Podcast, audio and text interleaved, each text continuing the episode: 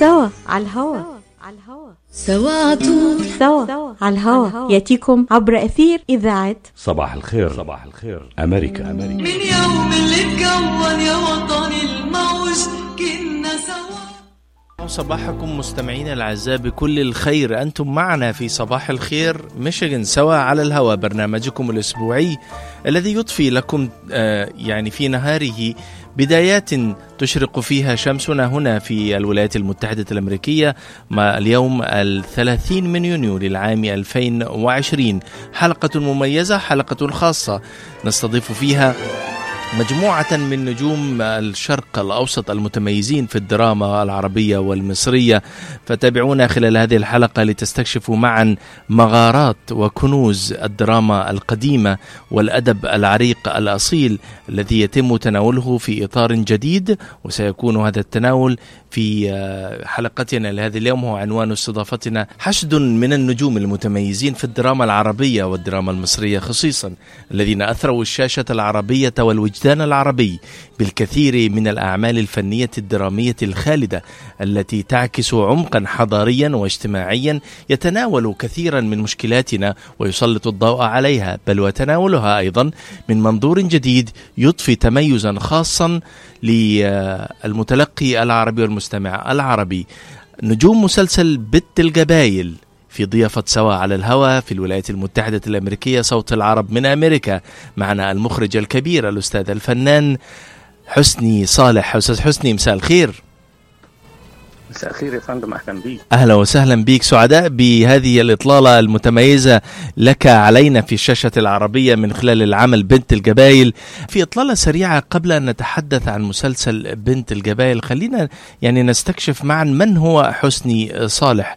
حسني صالح المخرج المتميز ده خريج كلية الفنون التطبيقية قسم التصوير السينمائي، بدأ مشواره الفني في العام 1982 وشارك في أعمال أخرجها المخرج العملاق الكبير إسماعيل عبد الحافظ، وظل حلم الإخراج يراوده حتى أتته الفرصة ليكون مسلسل الرحايا حجر القلوب هو بداية إطلالته المتميزة، ولتنعم الشاشة العربية بعد ذلك بالكثير من الأعمال التي قدمها، وليس منها إلا على سبيل المثال الآن شيخ العرب همام، وما نتناوله اليوم في عملنا الفني مسلسل بنت الجبائل. حسني صالح، ألم تخشى أن توسم أنك فقط مخرج للأعمال الدرامية الكلاسيكية الصعيدية وأنك لا تقدم إلا دراما الصعيد؟ بالعكس، ده شرف ليا وحاجة تزيدني فخر أن أنا أقدم جزء أصيل من حياتنا ومن أهلنا في مصر. جزء الجنوب ده بيبقى فيه كل الجذور الأصلية، فيه العادات والتقاليد، فيه يسعدني جدا أن أنا أقدم هذه النوعية. ألا يمكن أن نقول أننا نبحث عن العالمية من خلال البحث في أدابنا وعاداتنا وتقاليدنا؟ كيف يمكن أن تربط، إذا كان هناك ربط من وجهة نظرك كمخرج بين رغبتك في الوصول بأعمالك إلى مستوى عالمي يشاهده كل الناس في العالم وثقافات أخرى، وبين أن تبحث في ذلك عن الأدب والمواقف الاجتماعية في عمق التاريخ والدراما، في عمق التاريخ الاجتماعي المصري؟ ده بلا شك حلم يراودني ويراود كل فنان حقيقي، إن هو عايز يصل بفنه إلى مستوى يشوفه العالم كله. وأنا أعتقد في وجود المنصات الرقمية حاليا الأمور بقت سهلة جدا، ما هي إلا دوبلاج أو ترجمة للغة أخرى أو لغات أخرى، فالعالمية سهلة خالص. أنا أعتقد بالتحديث وبالتكنولوجيا الحالية الموجودة. أستاذ حسني، النص مكتوب باللهجة الصعيدية، وربما حتى ليست باللهجة الصعيدية الشائعة الاستخدام في مناطق شمال الصعيد مثلا القريبة من التكتل السكاني الأكبر في مصر. كيف تمكنت من تجاوز مشكلة شرح الكلمات ومعانيها؟ لم تخشى أن يكون ذلك عائقا في التواصل مع المتلقي؟ هناك مفردات، أنا مصري، هناك مفردات كانت صعب علي أن أنا أفهمها. ده حقيقي، ولكن لابد أن نرصد جزء من الصعيد المهمش. يعني هل تعلم أن في الصعيد في كل نجع لهجة مختلفة وعادات وتقاليد مختلفة، ولكن الجميع يتفق في بعض الأمور وهي الجذور، يتفقوا جميعا في العرف، يتفقوا في الحفاظ على الشكل القديم حتى مواكبة في العصر الحالي الذي يكون يحتله أعلى مستويات التكنولوجيا الحالية. فده موجود، جزء موجود، فلا بد أن يسمعوا، أن يعني يبقى على مسمع الآخرين حتى يتعرفوا على هذا الجزء المهمش. طيب أستاذ حسني، يعني خلينا ندخل على فنيات الإخراج والتصوير والتفاصيل.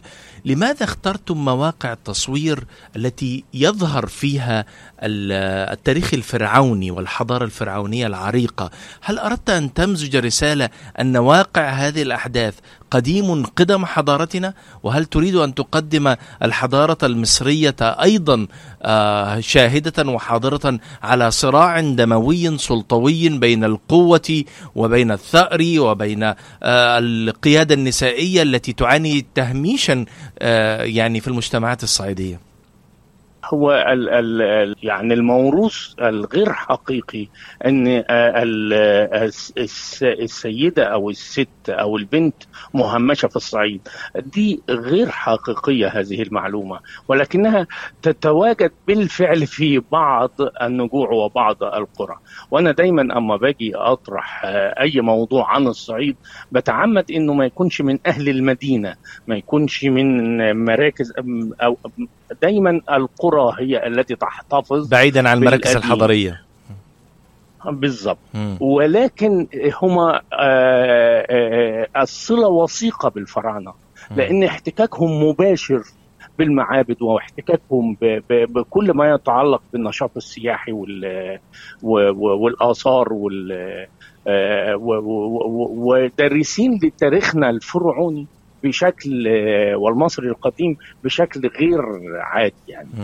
فمن هنا فعلا، وأنا بالفعل حاليا يمكن بجهز حاجة بلامس فيها التاريخ الفرعوني مع الحياة الصعيدية المعاصرة دلوقتي. أستاذ حسني، أعرف عنك بصفة شخصية منذ يعني تشرفنا بأول إطلالة لك علينا منذ 10 سنوات في يعني مسلسل شيخ العرب همام، اهتمامك بالتفاصيل. يعني أنا كمتلقي أشوف أن أنت قدرت تحط كتير من الجهد في التفاصيل حتى تكون المشاهد مقنعة. يعني من أول مثلا عمة الرأس، طريقة لف عمة الرأس وفرقها ويعني بين هذه القبيلة عن الهوارة، تفاصيل الخاصة بالإضاءة وحركة الكاميرا، التفاصيل الخاصة حتى بالوجبات. يعني حتى في أكلات وردت في مشاهد في المسلسل. يعني لو تلقي لنا بعض الضوء على هذه التفاصيل وحرصك عليها لو سمحت. إذا أردت أن تنقل حقيقة فلا بد أن تنقل الحقيقة بكل تفاصيلها. أنا هقول حاجة بسيطة خالص حتى بعيد عن الأكل وعن الشكل الجلابية أو العمة. يعني هل تعلم أن العمة دي كانت من قديم الأزل، من 1800، ومن تاريخ طويل عاد إليها البعض بعد عرض مسلسل شيخ العرب همام. وكانت عمة موجودة بالفعل، وكل الدراسات القديمة والعودة إلى صور القديمة من عائلات شيخ العرب همام من أحفاده أخذنا منها هذه التفاصيل. الأكلات نفسها أكلات موجودة حتى الآن من قديم الأزل. كذلك هنا في مسلسل بنت الجبائل في شيء البعض يمكن استغربوا، وجود الخيل. هل هو عصر قديم مع العربية البرش؟ طب ما هو عصر حديث. التقاء الاثنين، أنا تعمدت إلى أني هذه الناس تحافظ على جذورها شكليا وأعرفها مضمونا. شكليا ما زال الآن في بعض النجوع في مراكز كومومبو وإسنا وجنوب الصعيد الجنوب، يعني ما بعد محافظة قنة ما زالوا يركبون الخيل للترفيه وللشياكة في الشكل، الهيبة العربية، ويمارسوا مسابقات طبعا، وعندهم العربيات حتى أعلى مستويات في العربيات. ولكن الخيل بالنسبة لهم مسابق المرماح، يعني دايما الشباب يتسابقوا في المرماح ومسابقات التحطيب، فمارسوا من التحطيب سلاح حالي لمعالجة قضية الطار. ده موجود بالفعل، وبدأته بعض النجوع، كانوا حوالي 3 نجوع أو نجعين، دلوقتي لحد النهاردة وصلوا إلى رقم فوق 40 نجع لا يأخذوا الطار بالأعيرة النارية، بل يعني تبقى تحولت إلى مشاجرات، إصابات طفيفة مش أكتر، إلا إذا قتل واحد فأمامه واحد وليس أمام الواحد 5، فيبقى سلسال دم زي يعني. حتى هم طوروا في أعرافهم بما يتناسب مع العصر الحالي، وأوشكوا يمنعوا إراقة الدماء في بعض النجوع. من الممكن للانفتاح اللي موجود عموما ما بين الصعيد وبين الشمال، وهو موجود من قديم الأزل مش وليد النهاردة، ولكن خروج الشباب واستنارتهم بشكل أكبر واحتلالهم لأرفع المراكز في السلطة وفي المهن الأخرى، حين يعودوا يرتدوا الجلباب كما لم يخرجوا، ولكن بيعودوا بفكر مختلف.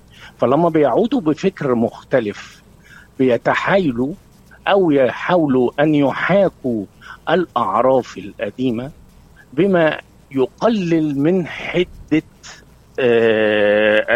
الدم ومن تناول الأمور بشكل عصبي متطرف نوعا ما. فبدأوا يغيروا في الشكل، يعني حتى في مشهد من المشاهد، وهذا المشهد كان مشهد حقيقي، ان في ابن من ابناء العائلات الكبيرة كان نقاش بينه وبين ابوه اللي مثله محمد رياض في المسلسل، انه بيناقشه ان حمدان، انه قال له ان بيني وبين عدوتك مصالح، وهي تكاد تكون من أهم سيدات الأعمال في المصانع اللي بتعملها أو المهنة البسيطة اللي بتعملها في النجوع دي وفي المنطقة دي كلها. مصلحتي معاها اقتصادية، أنا يعني اللي في ممكن ناخد من القديم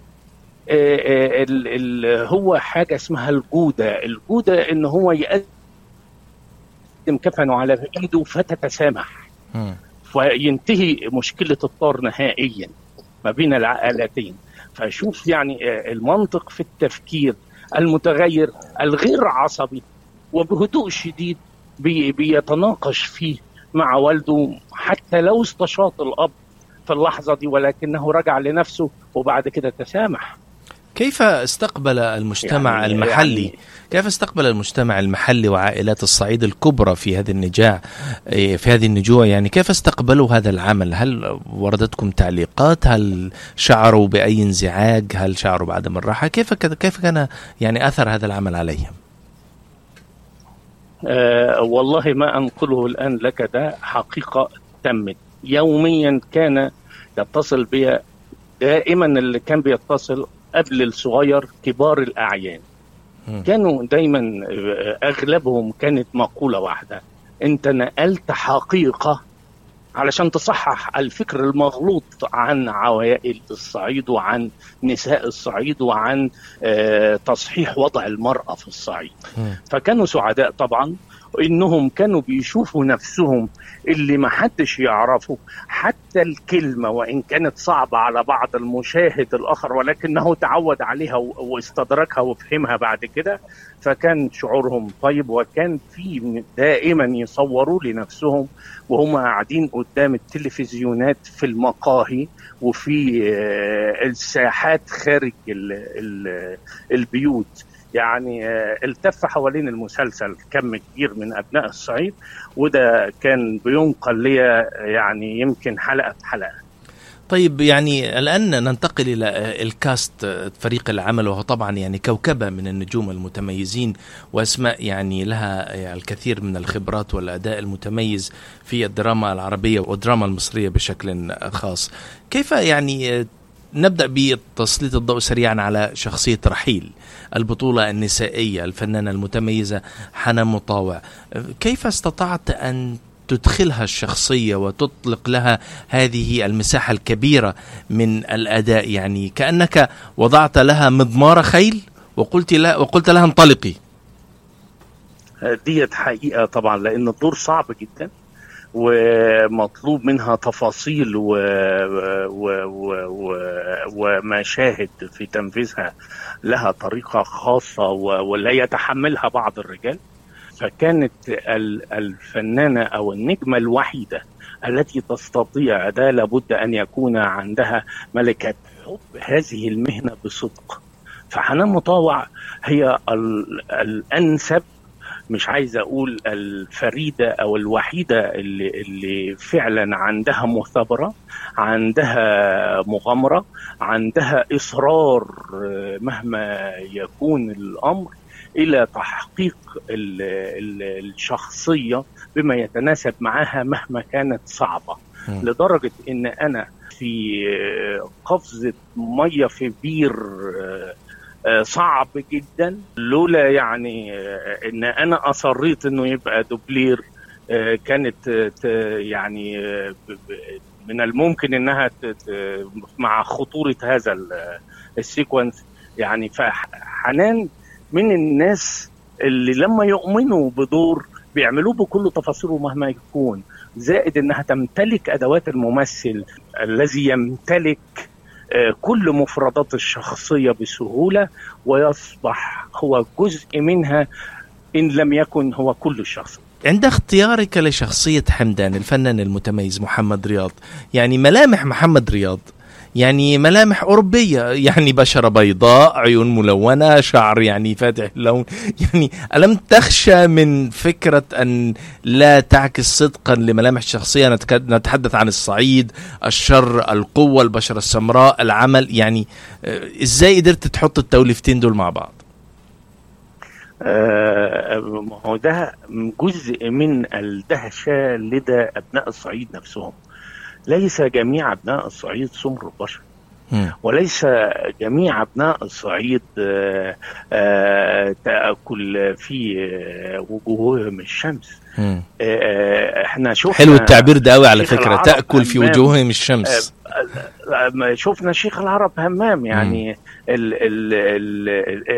يعني الدكتور يحيى الفخراني كان مستعجب برضو نفس الحكاية في شيخ العرب، ان عينيه ملونة، لحد ما راح إلى أحفاد شيخ العرب همام لقى العيون الخضراء والعيون الزرقاء ولقى البشرة البيضاء، ولقى حين لما في العائلات السيدات لا تخرج إلى الشارع كثيرا، وأغلب أبناء الصعيد حمر الوجوه وملونين الأعين، من هم سمر البشرة،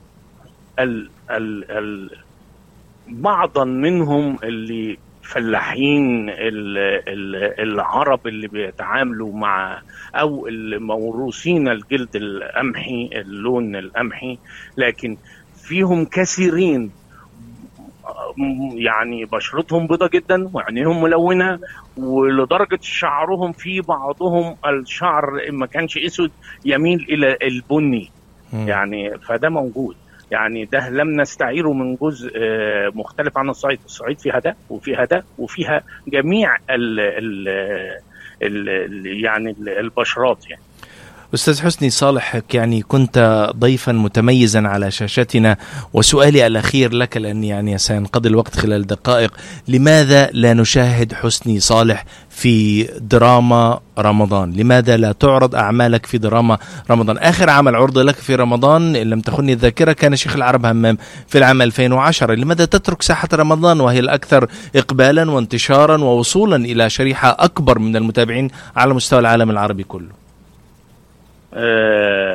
يعني هو السؤال ده يوجه للقائمين على الشركة المتحدة وهم أصحابي وأخواتي، ولكن أنا نفسي بطرح نفس السؤال، لأن جميع أعمالي كانت تطرح في رمضان من قبل، ولأنه الأكثر زخما والأكثر مشاهدة، ولدرجة أن حاليا لما بيعملوا مهرجانات يقولك مهرجان مسلسل أفضل ممثل أفضل مخرج لمسلسلات رمضان كما لو كان. فده السؤال أنا نفسي بندهش فيه، لكن ما أعتقدش أن أنا مستبعد منه، ولا يجوز الظروف هي اللي طبعا يعني نحن يعني نضيف هذا التساؤل برسم الإجابة قريبا إن شاء الله، ونتمنى أن نراك في رمضان، ليس لأن يعني وجودك خارج رمضان شيء ينتقص من قيمة العمل، بل ربما يترك مساحة أفضل للمشاهدة والمتابعة والاستمتاع، ولكن رمضان هو البورصة السنوية للأعمال الدرامية والفنية. الأستاذ الفنان الكبير المخرج حسني صالح كنت معنا في هذه الإطلالة المتميزة في سوا على الهواء في راديو صوت العرب من أمريكا. بعد الفاصل مستمعين الأعزاء سيكون أيضا معنا الفنان محمد رياض ثم الفنانة حنان مطاوع. أستاذ حسني، كلمة أخيرة لمتابعيك في الجالية العربية في أمريكا. مرحبا سعيد. أهلا علا. ليش هالمقابلة الفاترة هاي؟ بيقول المثل لاقيني ولا تغديني. يمه زعلتي، شنو رأيك إذا لقيتك وأيضا غديتك بأحسن مطاعم ميشيغان، مطعم عشتاه؟ والله فكرة، أفضل الأطباق والمقبلات العربية والعراقية وأحلى ملقا. ولا تنسين اللحوم الطازجة مباشرة من ملحمة عشتار لزباين عشتار. وملحمة عشتار توفر اختيارات متنوعة من كافة أنواع اللحوم وبأسعار متميزة وجودة أيضا مميزة. ملحمة عشتار تقع على 36865 راين رود في مدينة هاي. وأكيد أحلى لمة وأطيب لقمة في مطعم عشتار اللي عنوانه 3625 مايل رود في مدينة ستيرلينغ هايت. هاتف 586-698-2585 586-698-2585. يلا علا يلا، عشتار للجودة وكرم الضيافة عنوان مطعم عشتار. العطاء قصة رائعة، بدايتها إنسان يهتم ونهايتها إنسان يحتاج.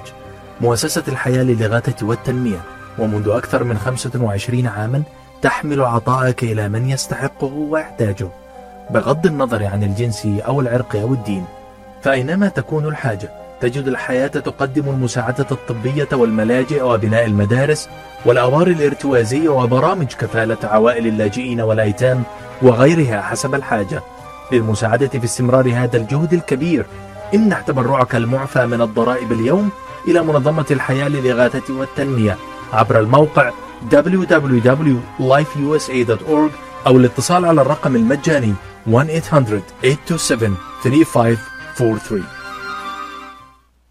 وست الحسن شايفك لا يوم جهد حلقة على إلي ساعة بستناك مشان نروح نتغدى بالشام. الشام؟ إيه بالشام ومو بالشام. شلون صارت هاي؟ بدل ما نروح نتغدى بالشام إيه جابونا الأكلات الشامية الطيبة لعنا لهم. وشلون بقى؟ هذا مطعم دماس عم يعمل كل الأكلات الشامية الطيبة هو. وطيبة؟ طيبة كتير. شرفوا نتغدى سوا بمطعم دماس.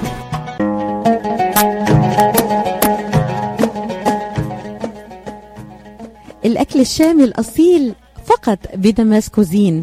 زوروهم على 28841 أورشد ليك بفارمينغتون هيلز، ولطلباتكم اتصلوا على 248-987-4609. That's 248-987-4609. دماس كوزين and catering، جبنا لكم الشام لعندكم. معنا الآن مستمعينا الأعزاء الفنان المتميز محمد رياض، حاصل على بكالوريوس المعهد العالي للفنون المسرحية، ودرس بكلية العلوم قسم الكيمياء قبل التحاقه بمعهد المسرح. عمل في المسرح والتلفزيون وكان له كثير من النجاحات المتميزة، وتستمر عطاؤه الفني في عدة أعمال منها على سبيل المثال أميرة من عبدين، أحلام سارة، ورد قلبي، ومسلسل العائلة الذي قدمه بشكل درامي متميز في بداياته، وطبعا المسلسل التاريخي ابن حزم. وأكيد عنوان حلقتنا لهذا اليوم مسلسل بنت الجبائل. أستاذ محمد مساء الخير. أهلا مساء النور. احنا سعداء بهذه الإطلالة الأولى لك على الجالية العربية الأمريكية في ميشيغان. انا اسعد ويعني فرصه سعيده جدا وفرصه مهمه وعظيمه ان انا اكون معاكم ومع كل الساده المستمعين اللي يسمعونا في امريكا. يعني أستاذ محمد، يعني كان معنا الأستاذ الكبير المخرج حسني صالح في إطلالة ليسلط الضوء على مسلسل بنت الجبائل. محمد، يعني كيف تسلط لنا يعني الضوء على قبولك لشخصية حمدان؟ ألم تخشى من هذا التناقض الذي بين يعني إطلالتك ذات الطابع الأوروبي في الشكل عكس المعروف والمعلوم من يعني الدراما الصعيدية وما يلازمها من يعني لون البشرة الغامق؟ ويعني كان الأستاذ حسني صالح يعني أضاء لنا هذا الجانب، ولكن من وجهة نظرك كممثل ألم تخشى لا تكون مقنعا للمتلقي؟ لا طبعا لم اخشى، ودي مش اول مره انا اعمل صعيدي، يعني يمكن دي 3 مرات اعمل دور صعيدي. انت عايز اقول لك انه الادوار والاعمال الصعيديه بتبقى اعمال محببه جدا جدا للجمهور العربي بشكل عام، وفي مصر طبعا بالتحديد. طبعا لا ما خفتش، لانه يمكن عشان الناس كانت متعودة اكتر على الادوار زي ما حضرتك يعني اشرت، للادوار المدن يعني زي ما احنا بنقول يعني عليها. لكن الدور الصعيدي ده دور كل ممثل بيبقى نفسه يعمل، بص كل الممثلين كل الجيل بتاعي والاجيال اللي قبلي واللي بعدي حتى كل واحد بيبقى عايز يعمل الادوار الصعيديه، لان لها بتبقى ليها لهجه مميزه، لهجه خاصه بيها، بتبقى من التغيير عند الفنان. كيف وجدت حمدان على الورق مقارنه بحمدان عند التجسيد؟ حمدان على الورق الحقيقه بس الكاتب الاستاذ شازي فرح اللي كتب هذا العمل هو من نفس اللي بتدور في الأحداث، يعني ناس بتدور في كوموبو، بتدور في الأقصر وأسوان، هو من هذه البيئة، من نبت هذه البيئة. فالحمدان اللي موجود على الورق هو أقرب إلى حمدان اللي اتجسد على الشاشة.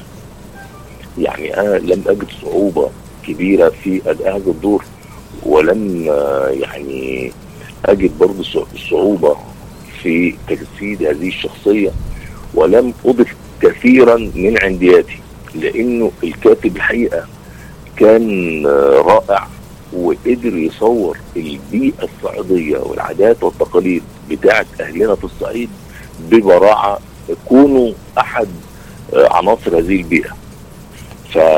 فما حسيتش بصعوبة. وحمدان الحقيقة اللي طلع هو حمدان الموجود على الورق. ألم تخشى من كمية الشر الذي يعني وصمت بها في هذا المسلسل أن تصاحبك لفترة من الزمن في أعمالك القادمة؟ لا، يعني أنا الحقيقة ببقى سعيد بتجسيد هذه النوعية من الأدوار. تحب أدوار الشر؟ دور الشرير أصله بيبقى له يعني تحديات، ليه تحديات خاصة وليه واقع خاص كده، وبيبقى دور هو الدور المميز في العمل، خصوصا لو كمان الشر ده كان مصحوب بخفة دم. يمكن انا بحب النوعية دي من الادوار اللي بيبقى فيها يعني لمحة كوميدية، لمحة خفة دم كده، فبحاول اركز على الحتة دي.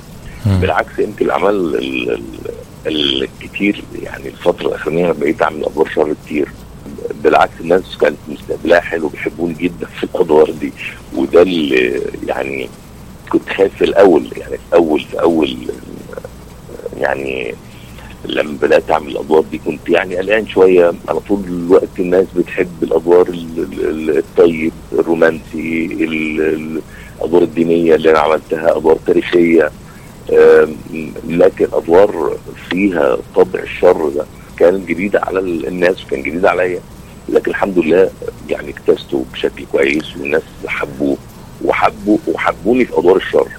ونحن أيضا من رصيد هذا الحب يعني نتمنى أن نراك قريبا في الولايات المتحدة الأمريكية. وبالنيابة عن الجالية العربية نشكر لك هذه الإطلالة المتميزة معنا في سواء على الهوى وصباح الخير ميشيغان، وكنت معنا ضيفا عزيزا حتى نلتقي بك قريبا إن شاء الله. كلمة أخيرة للجالية العربية في أمريكا أستاذ محمد، تفضل. بشكركم جدا طبعا، وأتمنى يكون العمل يعني عجبكم، ومسلسل بنت الجبائل قدر فعلا يوري جزء كبير أصيل من تركيبة المجتمع المصري، هو جزء عزيز جدا علينا اللي هو المجتمع الجنوبي بتاع مصر. أتمنى رب أكون بقدم لكم حاجات تعجبكم، وأتمنى لكم كل الخير وسعيد بالتواصل بيننا وبينكم يا رب إن شاء الله. يعني مصر تبقى يعني كبيرة وعظيمة وتشرفنا كلنا سكان يعني أهالينا اللي في أمريكا وأهالينا في الوطن العربي كله وأهالينا كمان في مصر. شكرا جزيلا للفنان المتميز محمد رياض على هذه الإطلالة، ونلتقي بكم مستمعينا بعد الفاصل لتكون في ضيافتنا الفنانة المتميزة حنان مطاوع. تابعونا. مرحبا سعيد. أهلا علا. ليش هالمقابلة الفاترة هاي؟ بيقول المثل لاقيني ولا تغديني. يمه زعلتي، شنو رأيك إذا لقيتك وأيضا غديتك بأحسن مطاعم ميشيغان، مطعم أشتاه؟ والله فكرة، أفضل الأطباق والمقبلات العربية والعراقية وأحلى ملقى. ولا تنسين اللحوم الطازجة مباشرة من ملحمة أشتار لزباين أشتار. وملحمة أشتار توفر اختيارات متنوعة من كافة أنواع اللحوم وبأسعار متميزة وجودة أيضا مميزة. ملحمة أشتار تقع على 36865 راين رود في مدينة هاي. وأكيد أحلى لمة وأطيب لقمة في مطعم عشتار اللي عنوانه 3625 مايل رود في مدينة ستيرلينغ هايت. هاتف 586-698-2585 586-698-2585. يلا علا يلا، عشتار للجودة وكرم الضيافة عنوان مطعم عشتار. العطاء قصة رائعة، بدايتها إنسان يهتم ونهايتها إنسان يحتاج.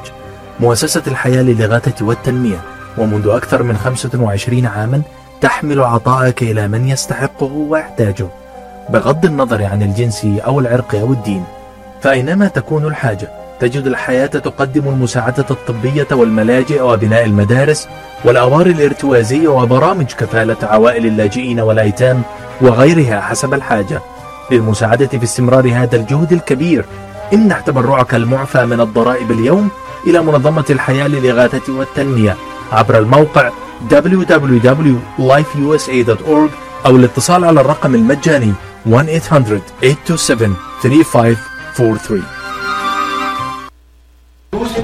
شايفك لا يوم جاي الحلق على إلي ساعة عم بستناك مشان نروح نتغدى بالشام. الشام؟ إيه بالشام ومو بالشام. شلون صارت هي؟ بدل ما نروح نتغدى بالشام إيه جابوا لنا الأكلات الشامية الطيبة لعنا لهم.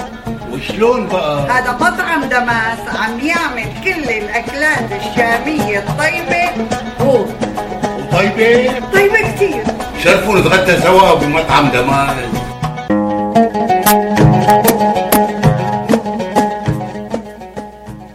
الأكل الشامي الأصيل فقط بدماس كوزين. زوروهم على 28841 أورشد ليك بفارمينغتون هيلز، ولطلباتكم اتصلوا على 248-987-4609. That's 248-987-4609. دماس كوزين and catering، جبنا لكم الشام لعندكم. مركز طب ريهاب للعلاج الطبيعي بإدارة الدكتور محمد فرح حسين، أخصائي العلاج الطبيعي بخبرة أكثر من 13 عاما. طب ريهاب يقدم خدمات العلاج الطبيعي وإعادة التأهيل، ويضم مجموعة من أفضل أخصائي التشخيص الدقيق للحالات المرضية مع خبرة عالية في التعامل مع الحالات التي تحتاج إلى إعادة تأهيل وعناية خاصة بعد العمليات والكسور. طب ريهاب يستقبل كل الحالات المتعلقة بألم الرقبة، الظهر، المفاصل، شلل الوجه، الانزلاق الغضروفي، عرق النساء، الحوادث وإصابات العمل. خبيرات في المعالجة النسائية لخصوصية تامة للسيدات.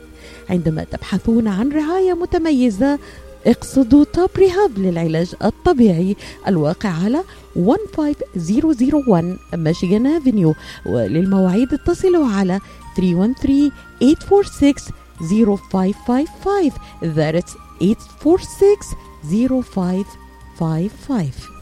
للأسف شديد تعذر التواصل مع الفنانة المتميزة حنان مطاوع وذلك لعطل فني في شبكة التواصل. عموما سنكون الآن مستمعين معكم ومع تعليقاتكم على تويتر. سعيد الراسي يقول برنامج متميز، نشكر لك سعيد على هذه الإطلالة. إيمان عبد الله، تابعت المسلسل وأشعر أنه من المسلسلات المتميزة، أنا من اليمن وأحب الدراما المصرية، شكرا جزيلا لك. رافع الراشدي من العراق، مسلسلاتكم في رمضان متميزة وإنتاجكم رائع، نتمنى لكم المزيد من التوفيق، شكرا لك. وأيضا راند السيوبي يقول أن الأعمال التي تقدم في رمضان لا تكون على المستوى، هذا العمل يبدو أنه متميز سأتابعه. نشكر لك أيضا على هذه التعليق. ومستمعين الأعزاء شارف وقتنا على الانتهاء لهذا اليوم، وكنا معكم في حلقة متميزة من سوا على الهواء، حتى نلتقي بكم بمشيئة الله تعالى في إطلالة قادمة. أترككم في حفظ الله ورعايته، كنت معكم في هذه التغطية لمسلسل بنت الجبائل، العمل المتميز للفنان المخرج حسني صالح.